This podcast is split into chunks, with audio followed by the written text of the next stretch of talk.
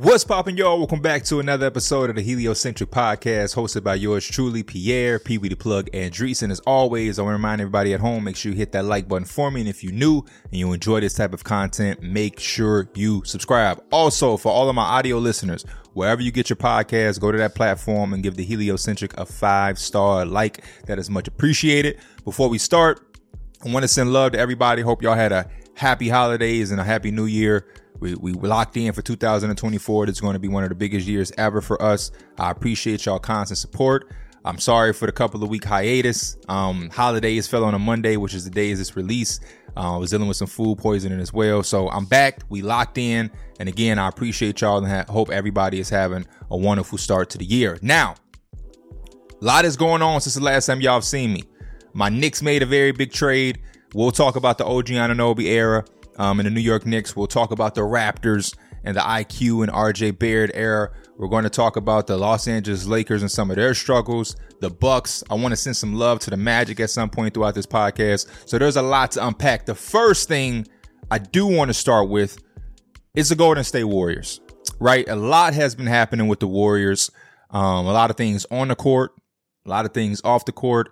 And this is probably one of the first times in a long time, or since their dynasty or whatever, from what we know the Warriors to be, where they've just constantly had a lot going on at one time. It's already peculiar enough and unusual to see them not performing at a high level with Steph Curry being healthy. You know, this is a year where they do have both Steph and they have Klay. Um, obviously, Draymond has missed time with the suspensions and things like that. But usually, when they've had their down seasons in the midst of the dynasty, Steph Curry was out, Klay was out, and it was something that we could expect. Now you have Steph Curry still playing high level elite basketball, even at the age that he's at. You know what I mean? It's not like this dude is entering his 30s. This is a, a guy in his mid 30s still carrying the load for this team. And right now, they're two and six in their last eight games. I believe they're two games below 500. Um, and nothing seems to really be clicking. They're 11th offensively, they're 22nd defensively, and things just keep spiraling. The first things were obviously the Draymond situations, right? You had the Rudy thing, then you had the Nurkic thing, then you had him leave for what 14 games has been, um, and then that was a whole ordeal. Then you had Klay Thompson and Andrew Wiggins really struggling, and it, and it was very tough to figure out a way to get those guys going.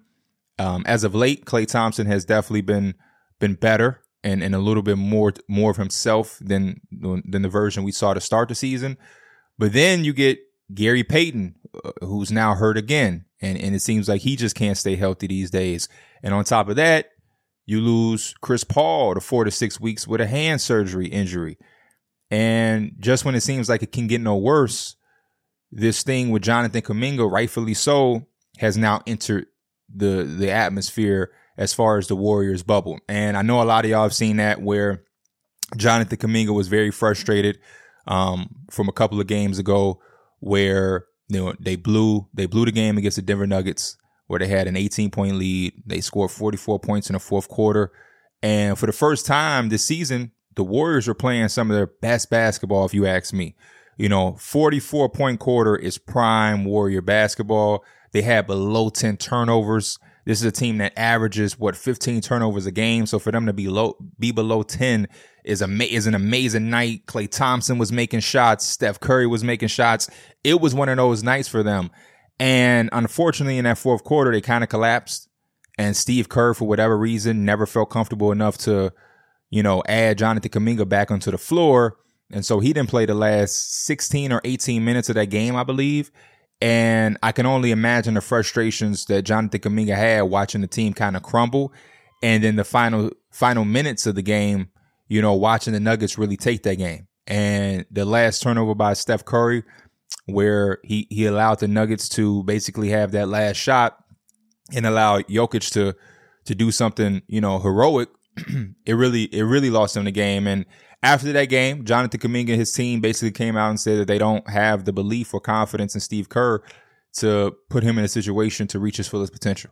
And at, shortly after that, Moses Moody threw it. him, him and his team said we feel the same way. Like since Jonathan Kuminga speaking up, hey, we might as well speak up too. Hey, we we don't feel we don't feel like we're getting enough playing time either. And Steve Kerr's response was, you know, I played in, in the NBA for 15 years, and um, I never felt like I was getting the proper. I, I was never happy with my minutes for those 15 years, um, which is a high, you know, a nice uh, joking type of thing to say. Um, and I know he was serious when he said it, but um, that's just another thing that that is in the world of the Warriors right now. And the next game after that, Jonathan Jonathan Kuminga um, led the Warriors in minutes. But I just I just bring it up to say, at this point right now, I, I just don't know what it is for the Warriors to do. It feels like every day, every week is getting worse and worse for them. When I look at the Warriors on paper, when I look at how the Warriors are performing and I look at them playing basketball, and I, I sit back and I ask myself, like, what can they do to solve this? What can they do to fix it? Um, there's not a lot of options that are out there. When I look at the roster, I just don't know the value of anybody outside of Steph Curry. And obviously, you're not going to trade Steph Curry, rightfully so. I don't believe you ever want to be known as the franchise who traded him. And this is a guy who should finish his career with the Golden State Warriors, um, unless he asks out, which I don't think he would ever do. So outside of Steph Curry, your leverage is really non-existent. There's nobody that's picking up the phone calling the Golden State Warriors right now for Andrew Wiggins. You know, I'm I, as as good as he's played over the last few seasons, specifically when they won that championship in Boston, he was like the hottest thing smoking. Everybody was in love with that version of Andrew Wiggins, and to be quite honest, we haven't seen that version of Wiggins on a consistent basis for the value of him to be back at that level. And you know, it, it's it's a sad thing to see because this is a guy who was the number one pick who struggled um, in, in, Minnesota to really carve out a, an identity other than a high volume shot guy who really didn't materialize into anything. And to see him, you know, rewrite his career and trajectory as a guy that is one of the most sought after complimentary p- players, kind of like Aaron Gordon, you know, in Denver, and to see it kind of fall flat right after the championship it's kind of puzzling. You know, it's it's, it's kind of strange to see, especially when you see someone like Aaron Gordon who kind of did the same thing. Was a fourth overall pick, um, and in Orlando didn't live up to the number one guy, fourth overall pick type thing. But as soon as you put him in a complementary role with other high value players, his trajectory and the way we talked about him and viewed him quickly changed. And it's been that way since he's done that. And it's only continued to go up post championship. So to see Wiggins not have that same type of consistency, it, it, it's really unfortunate. Um, even with Klay Thompson, like at this point, Klay Thompson in the last year of his deal, um, getting 40, 40 million some dollars. I don't know anybody who's calling for him. And I know that's going to be a tough thing for the Warriors, even when it's time to get to free agency of, of how do you let Klay go? He feels like a guy that should be a Warriors lifer, but based off the, the product that we have in front of us, they need a lot of changes. And I'm basically saying all of that to say I was extremely puzzled and I was con- con- confused, extremely confused when the rumor came out that the Warriors were unwilling to part ways with Jonathan Kuminga in a deal that would land on Pascal Siakam. Again, this is a team that I look at top to bottom and I can't find a way for them to get better. And out of nowhere, there's a report that they have an opportunity to get a talent like Pascal Siakam. And they're turning it down because they don't want to give up a player who is only playing 22 minutes a game for them. Like, put that in perspective. AirPods, the rookie, he's playing more minutes this season as a rookie guard than Jonathan Kuminga. We're talking about a team that has Steph Curry, Klay Thompson, and Chris Paul now has found a way to give their rookie guard, and he's been phenomenal in my opinion. But still, this I'm just showing you probably the type of things that is occurring in Jonathan Kuminga's mind. They found a way to carve him out a lane in a role for him to average more minutes as a rookie than Jonathan Kuminga, who in turn plays a position that the Warriors are really thin in, especially with Draymond being gone. They're extremely thin at that position. So it's kind of mind boggling that they're ha- they haven't found a way to get Jonathan Kuminga at least 25 minutes a game. This is a guy that should be at the least a 25 minute game guy. At the least. Theoretically, he should be around 28 to 30. But the fact that he's playing 22 minutes is, is it's nonsense in my opinion. And it's even more nonsense that you're playing him 22 minutes. He's in what his third year now. And you get a chance to get a guy like Pascal Siakam who could really sh- shake things up. You know, like I'm not saying Pascal comes and it solves and fixes everything, but I'm just saying the current state of the Warriors, in my opinion, needs a big shakeup like that. They need to just go out and say, hey, we just need some talent, man. We just need another guy who can get 20 plus points in this game. If you go on, you look at the Warriors statistical um, numbers, Steph Curry is 27 points. The next leading scorer is Klay at 17. That's a major gap there. A major gap. It's not a lot of successful teams that have a 10 point gap from the first guy to the second guy. It's a huge thing. And you had an opportunity to go out and add a guy like Pascal Siakam, who I think could be that nice middle piece for y'all. Yeah, it'll take some time to get him intricate, to get him, I'm sorry, to get him involved in the intricate offense. It would be. But I think it would be worth it because right now, the product that you have, it isn't working. And I, I know on paper it's kind of hard to, to visualize it because you have Draymond, you have Looney, who he really plays what, like 20 minutes himself. Then you think about Pascal. Is Pascal playing a three? Is Pascal, you know, how does he fit and everything like that? But I, I'm in a state right now with the Warriors where I think, man, you try to go and, and, and acquire talent and you worry about the fit later. You you worry about fit for a long time, and this is where fit is guiding you. Or I, I, I'll take it a step back. When you traded out Jordan Poole and you brought in Chris Paul, don't seem like y'all cared about fit too much then. So I'm I'm just looking. I'm I'm I'm looking at the fact that they fouled so much. They foul so much. They can't guard for shit. They turn a ball over, which has always been a Warriors thing. The Warriors have never protected the basketball at a high level, but they've always been so good that they were able to kind of outplay that. Now, because you can't guard anything, because you constantly foul, you don't force any turnovers. So now when you're giving up turnovers, there's no way to really overpower that. They're not that good anymore where they can just be better than the turnovers. You know what I mean? Like they were so good at that those little things didn't matter. Or they could they could outplay those things and those factors. Now with Klay Thompson kind of taking a step back, a big step back, Draymond in and out of the lineup. Wiggins is not the Wiggins from two years ago. You don't have Jordan Poole, a, a, a young six man who can come off the bench and change the tide of a game and give you a 30 point performance off the bench. You don't really have. So it's like you can't afford to have the mistakes that you you're making. And that's just a hurdle that I, I, never I can never understand them being so talented and being such an offensive force, even in their heyday, and like, like the epitome of the Golden State Warrior basketball, they always found a way to not value the basketball at, at, at a high level. That that was always one of the most frustrating frustrating things about the Warriors, um, with their high powered offense and, and everything that they were doing. It was always careless turnovers. Go back to some of those finals.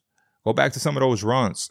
Go back to look at some of those series that they had that were you know, close. They still prevailed and they still won, but you'll see a lot of high turnover, a, lot of high turnover games that I think gave other teams, you know, more more chance to keep up with them.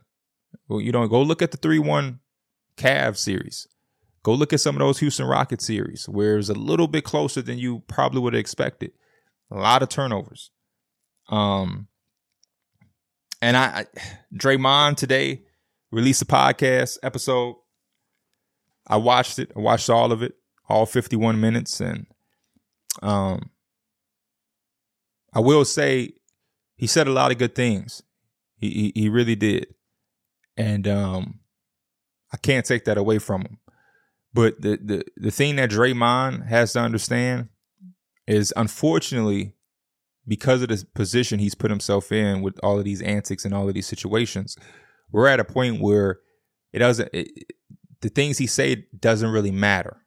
And I, I hate to be that person saying that because that, that is an unfair thing. But because of the history with Draymond Green, at this point, I, I really think it's all about action. I don't think his words carry any weight. You know, he's apologized before. You know, he's he's reflected before. He's been suspended before. You know, he he's grown before. A, a, a, lot of those same trends and a lot of those things we've heard before. And somehow, some way, even with all of those incidents and all of those, you know, suspensions and time off and time to reflect, all of those things, he still found a way in 2023 to be in the same predicaments, the same situations.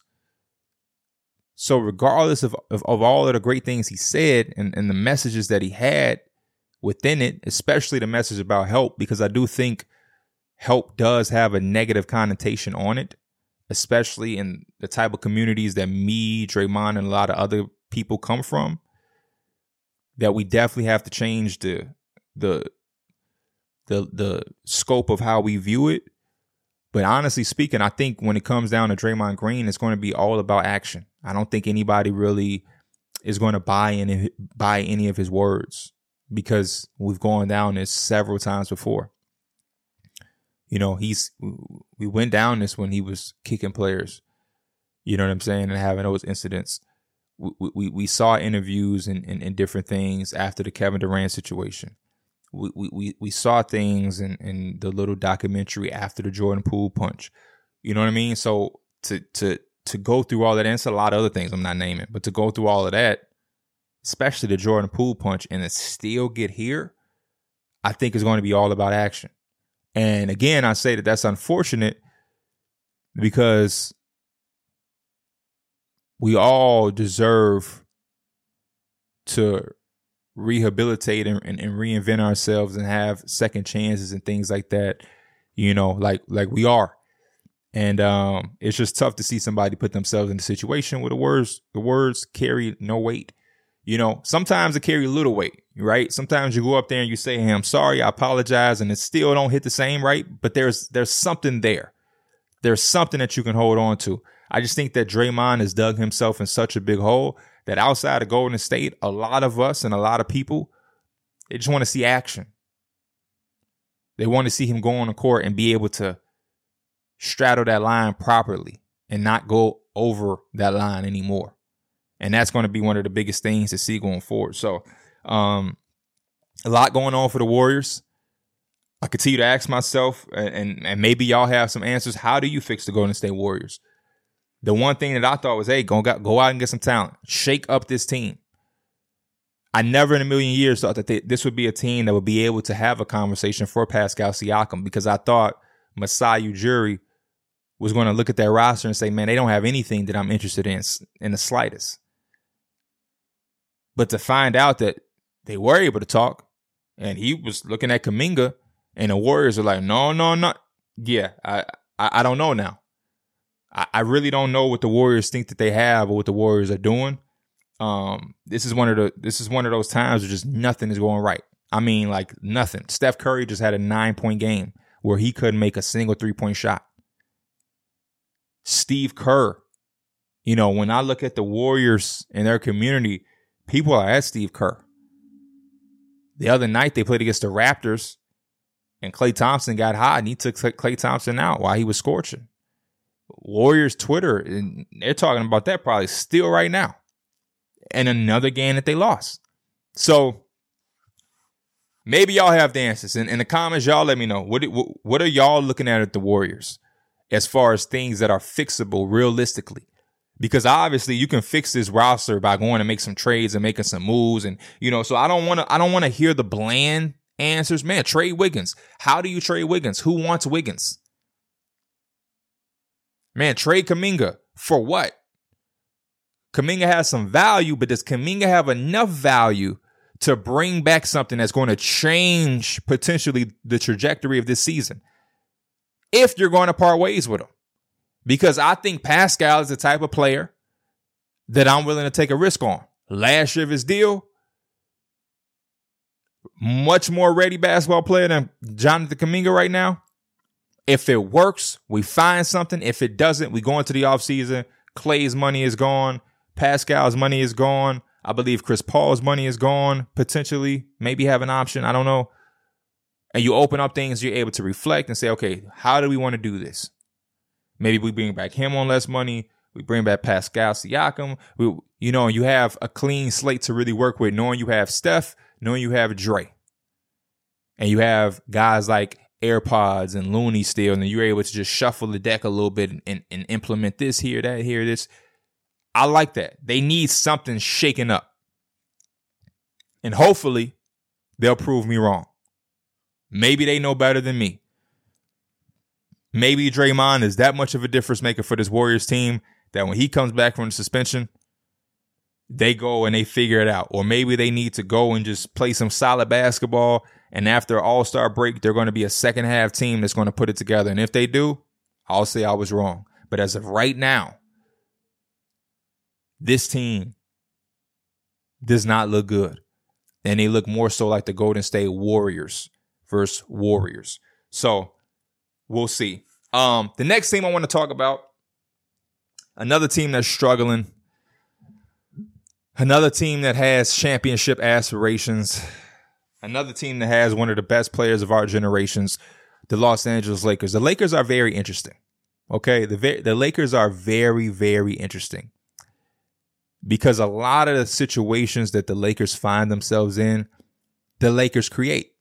Right? Like the one thing I'll say about the Warriors, the only thing that the Warriors created in my opinion was like the Draymond Green situation. The fact that Draymond Green kind of does whatever he wants and hasn't learned anything from some of the prior lessons and he finds himself in the same situation. A lot of us, with our own opinions, think that the Warriors have done a bad job of holding him accountable. So that's why he's kind of stayed constantly doing certain things, right? Now, I'm not somebody that's calling out Steph Curry's leadership ability or anything like that.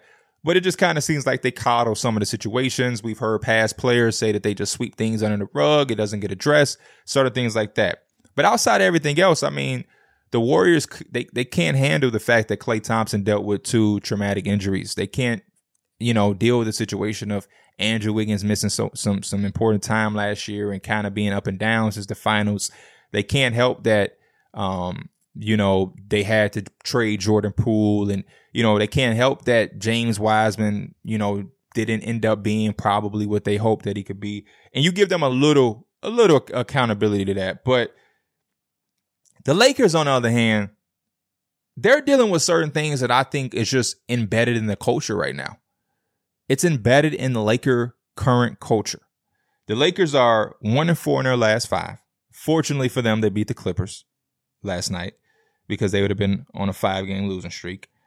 Couple couple days ago, we had LeBron saying we suck, and even going as far as to say that Bronny could play for that team right now, today.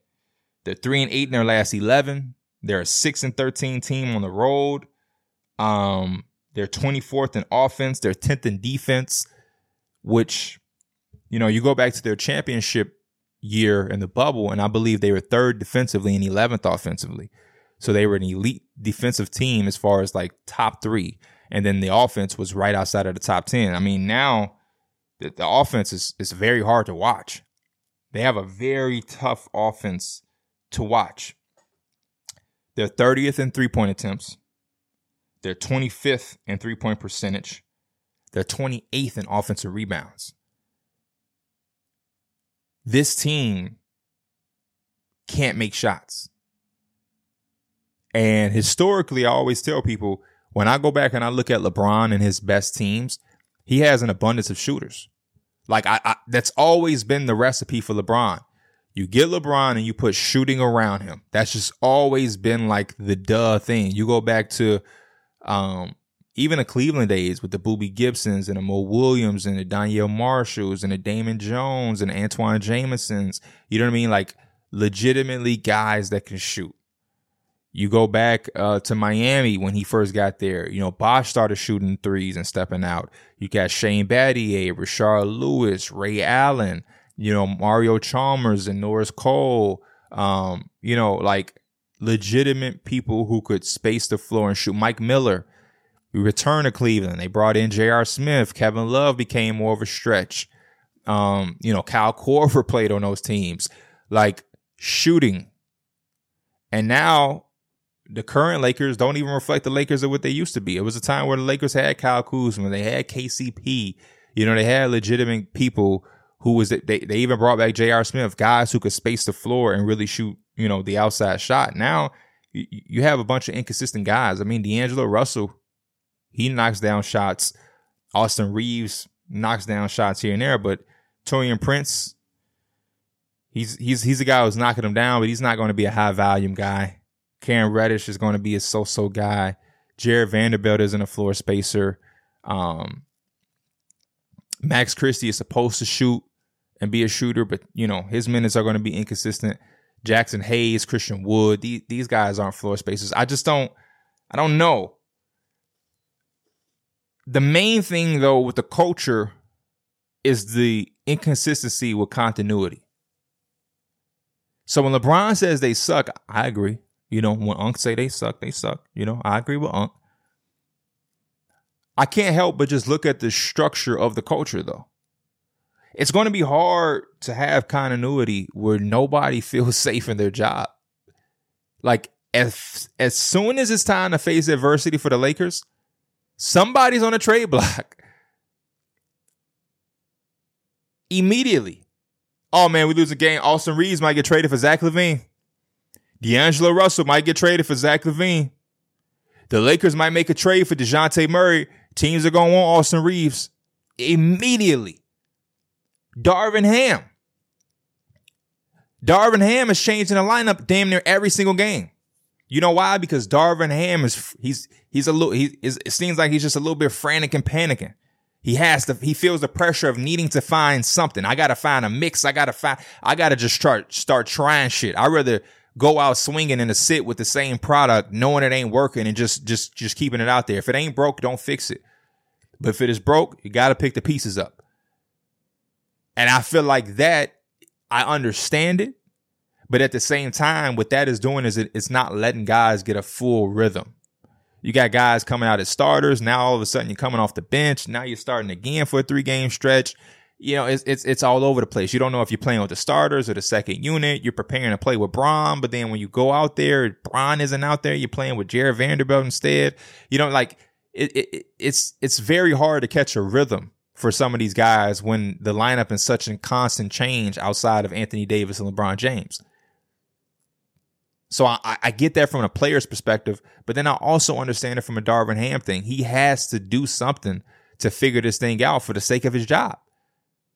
Frank Vogel won his team a championship. It was gone in two years. two years. I always felt like coaches were allowed a little bit more grace when you bring home that championship, in my, in, in my opinion. You know, especially when you look at those seasons after the bubble championship, it's hard to say that that was Frank Vogel's fault. You know, Anthony Davis playing 40 games here, 40 games there, LeBron playing only 50 games here if you don't have LeBron James or Anthony Davis available, it's going to be hard to win basketball games for the Los Angeles Lakers. I don't care who the coach is.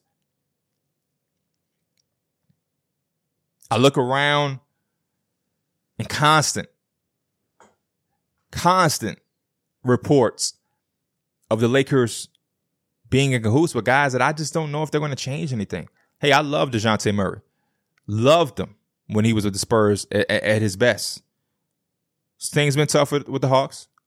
I think it's it's quite clear DeJounte Murray is going to get traded some way, somehow from Atlanta. I don't know if DeJounte Murray is the fit for the Lakers. I, I don't know what he does, what he alleviates. I think DeJounte Murray is a name. I think DeJounte Murray is a Klutch client.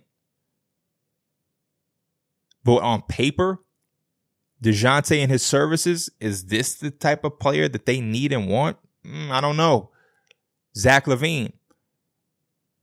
Zach LaVine can score, but when you already have a team that's struggling with perimeter defense and guarding a three point shot,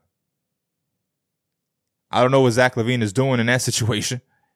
I think he would complement Anthony Davis and LeBron James But I'll tell you one thing about Zach LaVine that's a little scary for the Lakers. If you trade Zach LaVine, you're committing to him because of that contract and the money that's in that contract. So you have to know for sure that you're a thousand percent involved in investing in that. Because if you bring in Zach LaVine, you're not going to be able to then the very next year be like, oh, we don't want him. Because that's the Laker way. And fortunately, they were able to do that with Russ, right? Russ had a little bit of time left on that contract. So it was like, oh, we'll, we'll just deal with it. We'll let it go. And then boom. Zach LaVine contract won't be like that. That's going to be something you're going to have to be fully invested in all the way through. Pascal Siakam. I don't even know how, what do they, what do they even give up to Masai Ujiri for Pascal Siakam? DeMar DeRozan. You know? And it's always funny with the Lakers because the, the exact things that they need, they've had. I still think that they're recovering from that. I really do. I believe that the Lakers are still recovering from not bringing back Alex Caruso. This dude signed a, a, a what a four year, thirty seven million dollar deal. He's getting paid like nine million dollars a year, and they didn't bring him back for nine million dollars a year. The report was they tried to give him something less than two years, $15 million. And now he's the exact type of player that they need. Kentavious Caldwell Pope is the perfect 3 and D player out there with the Nuggets. Playing for a championship, fresh off a championship. He's the ideal type of player that the Lakers need right now. They traded him for Russell Westbrook, and they're still recovering from that. That never made any sense. So when I look at the, the, the Lakers, I just think of the culture. The culture is unstable. It's coach after coach. And even when you have the coach, he's worrying about his job and the hot seat. You know, Magic Johnson left his team out of, uh, abruptly. Russell Westbrook was scapegoated. Cal Kuzma was scapegoated. Caruso was let go. Like it's just a revolving door. And when you look at the top teams, they have some sort of stability. The Nuggets have had stability with their coach, stability with their core, stability with the role players. The Boston Celtics, they haven't won a championship, but they've been in, they've been there. They have stability in their core. They just made the first real shakeup that we've seen in a, in a, in a while. And those shakeups were big ones that are that are positives. Jrue Holiday, Kristaps Porzingis, and things like that. But for a while, they had that core. Horford, Tatum, Brown, you know, Marcus Smart. They ran a course with that until they felt there was no other option but to try to go out and improve it. Brad Stevens, you know, they they had Coach Ime until obviously they had to go a different direction. I'm looking at the Miami Heat with Pat Riley, Coach Spo, Jimmy Butler, Bam, Herro.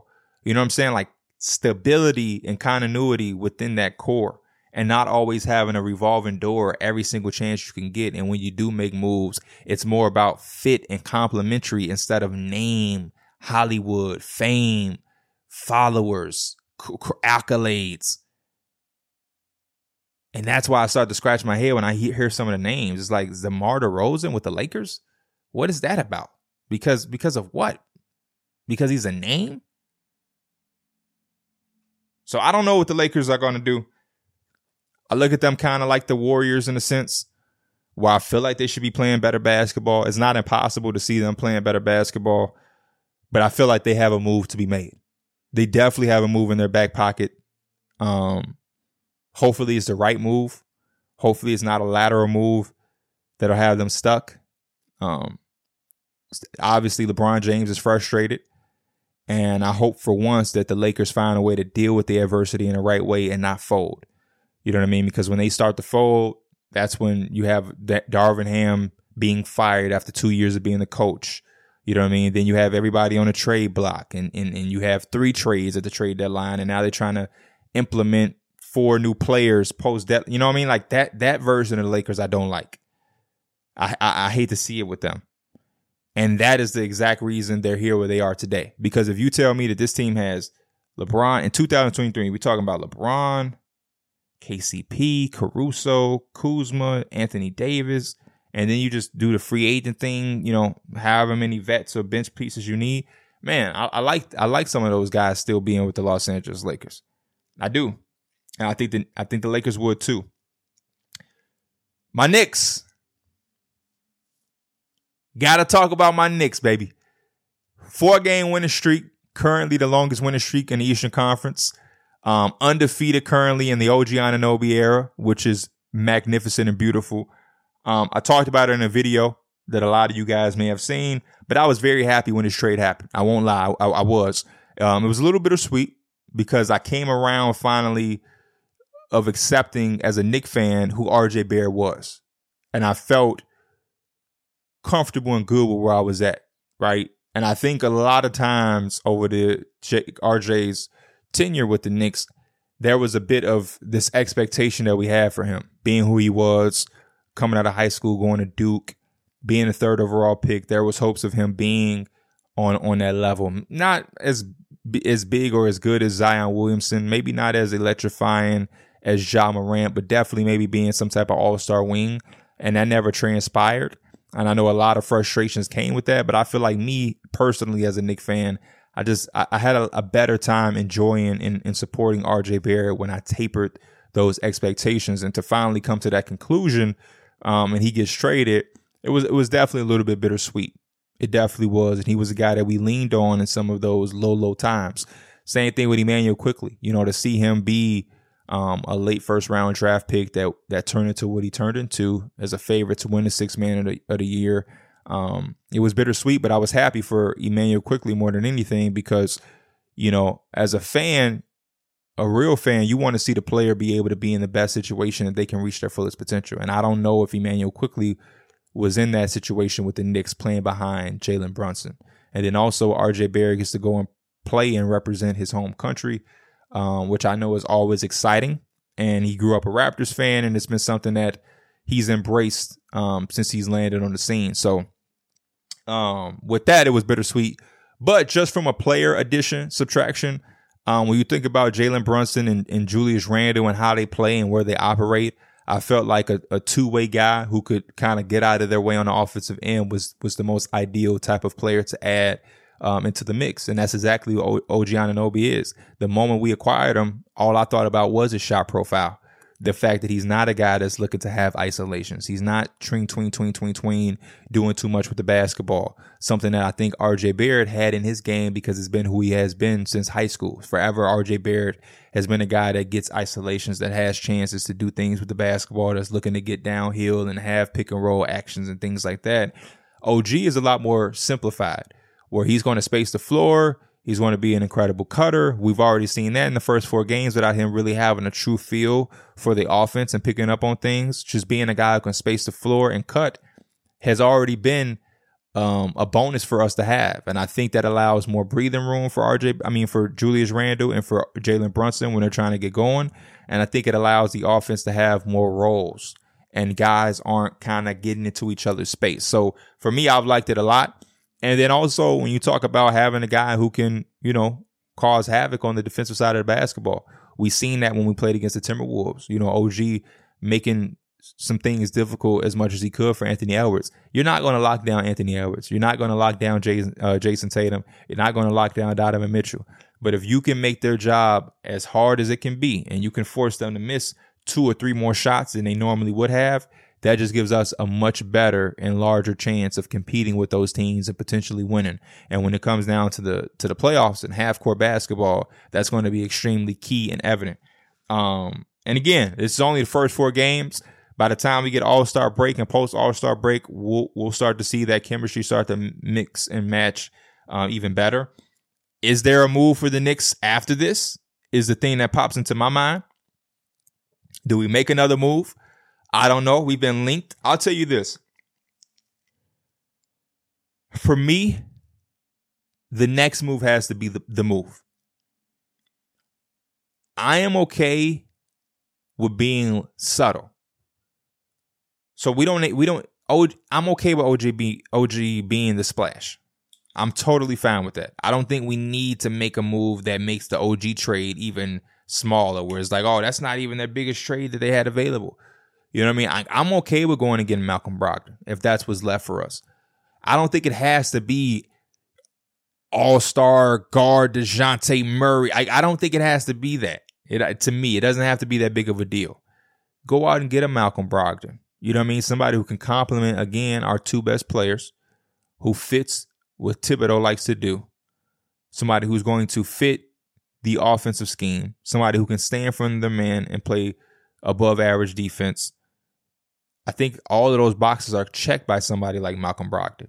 You know, if we can't go out and get a star, let's go get a Derrick White type player. Malcolm Brogdon is a six man of the year. He's a rookie of the year. He's played on play, uh, playoff teams. He's been in playoff series.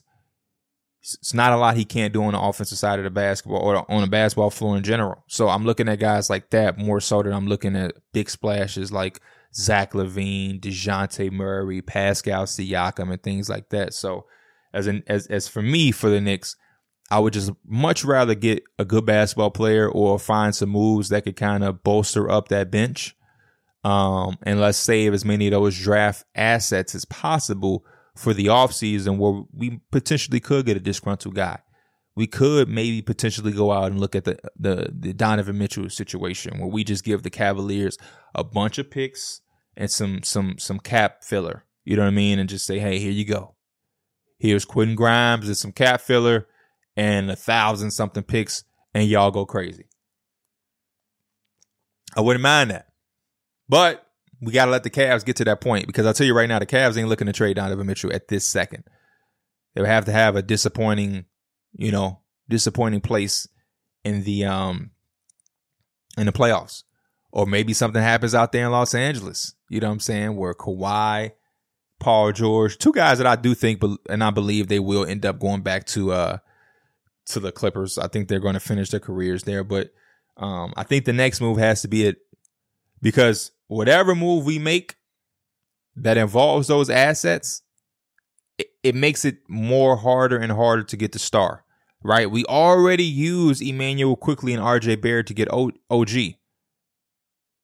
So now our assets are kind of split. At first, we were asset galore as far as NBA teams. We had an emerging guy. We had a guy that, you know, people could look at and say maybe with a change of scenery, something could happen. And then we had all of those picks. And RJ's contract is hefty. But now we use two of those things and we're only really left with those picks. And maybe somebody still is attracted to Quinn Grimes a little bit. But because of that, if we now use some picks to go and get like a DeJounte Murray, that doesn't that doesn't put us in contention. And then the next move what is the next move? We don't really have anything left to make another move. So the next move has to be the best move to put us in a situation where we can have somebody that's that puts us over that hump into that top four out east, really contention or contending, you know, for um, a playoff run. You know what I'm saying? So don't panic, don't rush it. Hopefully, uh, hopefully, you know, we, we figure some things out about ourselves um, without making a move. You know, maybe this team is better than we think. Maybe we don't need a splashy move. Maybe we just need to to round the edges. Maybe Jalen Brunson is going to take another step in the playoffs. Maybe Julius Randle, this is the year he puts it together in the playoffs and this duo catches people by surprise. I don't know. We got to see. Um, on the other side of that that trade, though, the Raptors are three and one. So Knicks four and zero, oh, they're three and one. Both teams are striving. I thought this trade made sense for both sides for sure. Um, I definitely felt like the Raptors were a little bit more advantage. Uh, you know, had a bigger advantage in this trade just because what they got back, I really felt like they needed. You know, those guys fit their timeline a lot more. I think Immanuel Quickley complements Scottie Barnes as well as anybody you could probably imagine as far as um, a point guard who can space the floor, play with the ball, play without it. You know what I mean? I think that's a really good underrated fit out there um, without being too expensive, obviously. And over these four games, IQ is giving you 16, I mean 17, 6, and 5, 41% from three, only one turnover. You know what I mean? He had a really, really monster game a couple nights ago. Really loving what I'm seeing from him. RJ Barrett had an amazing game last night against the Warriors. He's averaging 21, 6, and 3 on 53, 52% from three. Like, they're doing a thing. And the fact that they still have Pascal Siakam to try to pivot another move as we get closer and closer to the trade deadline, the Raptors are setting themselves up to to to have something special going on. Um, and if they miss the playoffs um, this year, they'll have you know a, a pick that they can use to continue to add to their core. But I think a core of Scottie Barnes, Immanuel Quickley, RJ Barrett, and potentially some extra stuff from a Pascal Siakam trade, this team could be extremely interesting going forward um, out east in the Eastern Conference. So at the time when we thought Pascal, I mean, uh, Masai would just sit on his hands, he was able to pull something, you know, out of nothing for a guy that probably was going to enter free agency um, on the last year of his deal in OG Anunoby. So I think we have to give credit to Masai on that. And um, I'm just interested to see where the Raptors take it going forward because these guys do complement themselves and they have been playing a really good brand of basketball post trade. So I want to say shout out to those guys. It's uh it's it's it's a pleasure and it, it helps fandom. It helps fandom to be able to see two guys that used to play for your, your team go somewhere else and still root for them. To see some guys from the Knicks fan, the, the Knicks team still root for them. Um, I think it, I think it helps what fandom is about. You know what I mean? Not being so loyal to these organizations and franchises where you lose some people you enjoy watching and all of a sudden they're enemies or they're afterthoughts or they're guys that you don't really associate with anymore. To me, that's just dumb. You know, that type of loyalty that we have in sports is uncalled for these franchises really don't do that much for us, if we're being honest, to where they deserve our loyalty to that extent. So um, it's good seeing a lot of Knick fans still support Immanuel Quickley and RJ Barrett. And hopefully, um, as a trade deadline happen and more player movement occur, um, more fans start to open up their brain to that type of thinking. You know, I just think it's it's too much loyalty to some of these franchises without them deserving it. You know what I'm saying? That's just you know, my, in my opinion. Um, the Bucks the Milwaukee Bucks. I've been disappointed with the Bucks, y'all. I really have been. Um, the the Bucks. I'll use this analogy for the Bucks. The Milwaukee Bucks remind me of the ultra talented high school basketball player that doesn't put in the work. If that makes any sense. So like we've seen basket high school basketball players throughout the course of the years, hoop, you know, mixtape type shit, ball is life mixtape era, where they're just dominant, right? And the reason they're dominant is because they're bigger, they're faster, they're more, you know, naturally gifted athletes than the rest of the high school talent that they're going against. And so they just dominate them off of peer ability. You know, it's that it's not that they're putting in work or, or putting in time to perfect their craft. They're just bigger, stronger, faster than the rest of the competition, and it shows on the floor. And what usually happens is these guys get mixtapes, they go viral, we know their name, they're highly recruited, and then they go to college, and the playing field is a lot more even, right? It's a lot more even. And the dominance goes away. It's like, oh, okay, yeah, now what? Where's your skill set? Where's that skill set that players have by only working on the game. You know what I mean? Like a skill set is something you go out and you earn, you work for. You you just don't wake up and you have a skill set. You can genetically and physically just wake up and be six eight. You know, you can physically and genetically just wake up and be born with a crazy amount of speed or a high vertical. Things some of those things are just physically gifted God-given abilities. But when you talk about an actual skill set that you can rely on, you have to go and hone that. You have to practice. You have to put hours in. You have to, you know, dedicate yourself to that. And that's what the Bucks strike me as. The Bucks strike me as a team that's getting by based off of natural ability. Their natural ability is on most nights, they're going to have Damian Lillard, Giannis Antetokounmpo, Khris Middleton, and most teams won't be able to match that on most nights. For example, they went against the Spurs team who do not have talent to match that a few nights ago. And they started the game off on a 22 to 9 run. And then the Spurs second unit comes in and Giannis goes to the bench and the Spurs automatically go on a 9-0 run. Right? The Spurs had started 2 and 9 from the field then automatically went seven of eight from the field. Three consecutive threes to end the first quarter, 31 points in the opening quarter for the Spurs. Like just things that I don't think a team with championship aspirations should be doing with the Spurs. In Milwaukee, defensively, it's just not there. Transition, they're horrible.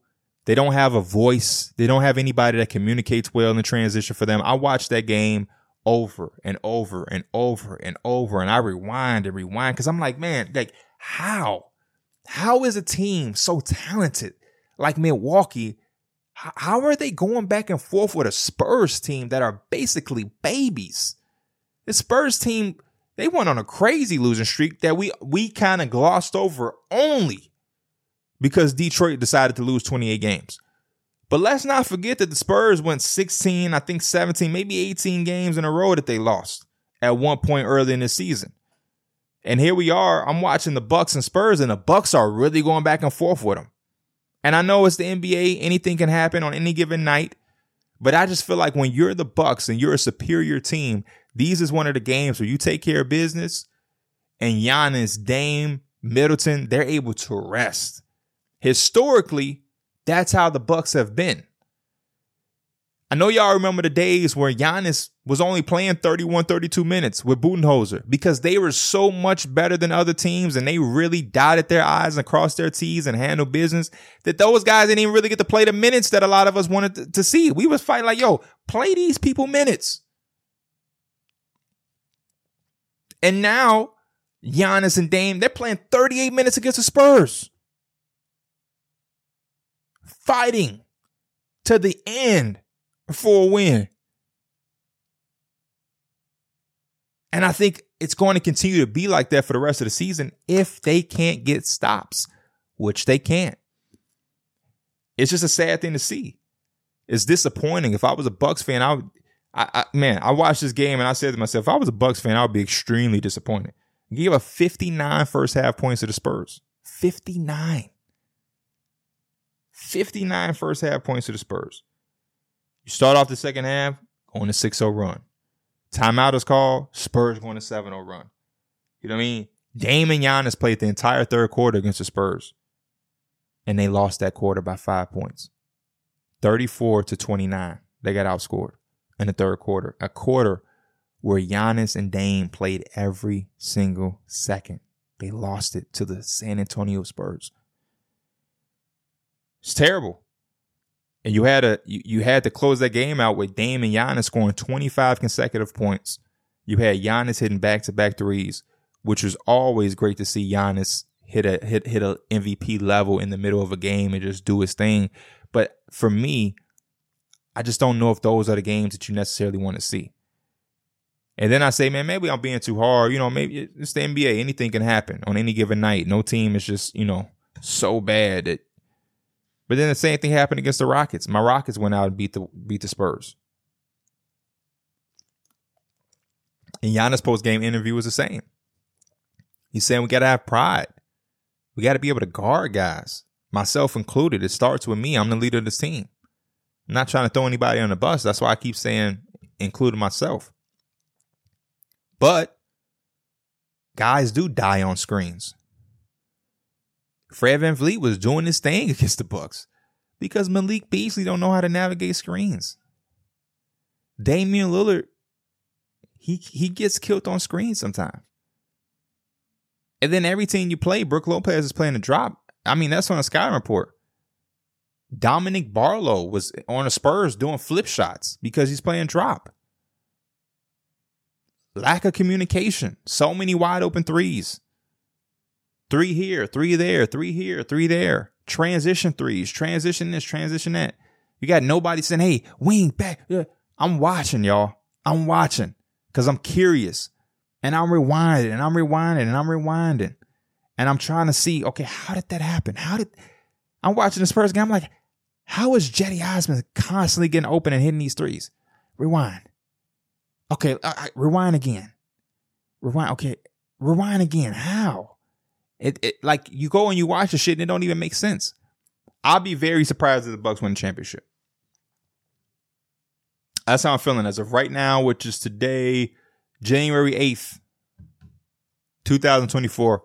I'll be very surprised if the Bucks win the championship. I'm not saying it's impossible. I'm not saying there's no way in hell. I'm just saying me, based off what I'm seeing as of today and what I've seen from the other teams, I'd be very surprised. I think Giannis knows that, which is why he's speaking out any chance he can get about the defense because he knows in order to win a championship, you can't just sit back and say, hey, we're just going to outscore you. That doesn't work. That's not good enough. You have to be able to get stops. And to be honest with you, they're not that potent offensively. They're just talented. So yeah, you might get Dame hot one night. Obviously, Giannis can give you 40. Yeah, Middleton can always give you 20 to 25. Brook Lopez can hit some threes. But what happens when the shit ain't going in? Because that is a part of it in the playoffs. Those games exist. What happens if you match up with somebody who is able to really defend you because they have the personnel? Then what? Then you have no chance? That's not a championship roster. That's not a championship team. That's not a championship philosophy. Championship teams have a little bit of both. We can win games defensively, we can win games offensively. We have our stars to lean on. You know, we have important role players who are going to be who are going to do this, do that, and do this. They don't really have that, and that bench is is, is god awful. That bench is terrible. That bench is terrible. Cam Payne is not contesting shit on any of those three point shots that these Bucks are giving up. Cam Payne ain't stopping nobody from doing anything they want to do. Just keeping it a buck. So the Bucks, oh no pun intended, keeping it a buck. Um, so the Bucks I'm worried about. And I think their fans should be the same way. Um, before we get up out of here, I did say I wanted to show some love. I want to show some love to Orlando Magic, man. The Orlando Magic are are are doing a thing and they playing some really good basketball. But what I love about them, outside of the wins and the losses and, and, and obviously them playing good, is like the other night, Caleb Houstan, the performance he had. I just love seeing shit like that, seeing teams like that where you just have like plug and play guys. Jalen Suggs has a night. Obviously, Paolo and Franz are going to have their nights. Shout out to Franz. Hope he hope he gets well soon. Um, but when Dale goes down and you got Goga Bitadze stepping up and doing this thing. You know what I mean? The fact that Markelle can go down and you can have Anthony Black do his thing, Jalen Suggs, like I said, do his thing. You know, Caleb Houstan could come in and do his thing when Franz out. Like, it's just something that's that's that's like uh you you gravitate to that. Something like that pulls you into that type of bat. I love that. That's how the Raptors used to be when they can just you know you got Norman Powell or it's Fred or Gary Trent or it's Boucher or Siakam. Like just always somebody that can get you. And I think Jamahl Mosley is doing a very good job over there cultivating, you know, that that that team and what they have. And I, I am a fan of that. Um, they had a tough stretch that I think they did a good job withstanding. Um, I know a lot of the, a lot of Magic fans didn't like that I had them at the preseason prediction. I think I had them like maybe 12th or something like that. Um, and I remember, I remember when y'all was second, and a lot of I knew we was gonna be second. I think, and somebody hit me up like, "Man, P, as a Magic fan, my fellow Magic fans, they quiet because we ain't two no more." And I'm like, "It ain't, it ain't nothing. Like it ain't nothing. I get it. It's all love. Um, it's a part of the game. You know what I'm saying? You have predictions, they right. You have predictions, they wrong. It's a lot of basketball left too. Um, but I am rooting for the Magic. I do love what they're doing. Um, and I think it, I think it should be, I think it should be talked about a little more I think people talk about it and they talk about Paolo and Franz and things like that, but I, I, think you have to you have to mention Jamahl Mosley and what he's uh what he's operating and turning that thing into. That's a special thing when you can have guys constantly stepping up, constantly offering something to the cause, constantly just always being there, always doing something. Con- like that's to me that's just dope. And that's the making in the beginning of a culture that's going to turn into a lot of winning basketball. Yeah, the Magic are gonna they're probably going to make the playoffs this year. We're not going to care about the expectation. It's the start. But the start is going to build into then second round conference final, you know what I mean, championship. You have to start cultivating. And they're doing it early and they're doing it in a way where a lot of people are involved. And um that's incredible. So um, shout out to the Orlando Magic. I just want to get them some love. Shout out to my Houston Rockets too. um, a team that I gravitated to in the preseason um, before the season started. I just love everything that they got going on over there. Ime is doing this thing and, and, and getting those boys out. Um, I appreciate y'all, man, tuning in. We here what for an hour. I appreciate all the love, all the support constantly. Um, I'm excited. We got numbers on the board coming soon. Um, that's gonna be such a blast. That first episode, I'm, I'm, I'm happy to be getting things back and involved in that. We've been going for such a long time. It feels like I'm happy to finally be back and giving y'all, um, giving y'all what y'all been asking for. So, um, it's the numbers on the board era. Shout out to Through the Wire, of course. That was good. We closing that chapter. Um, and yeah, make sure y'all are buckled in and ready and locked in for this 2024 year that's about to be phenomenal. As always, I appreciate y'all. Y'all know where to find me. Pee Wee the plug on every single thing. And yeah, we locked in. I'm out. Peace.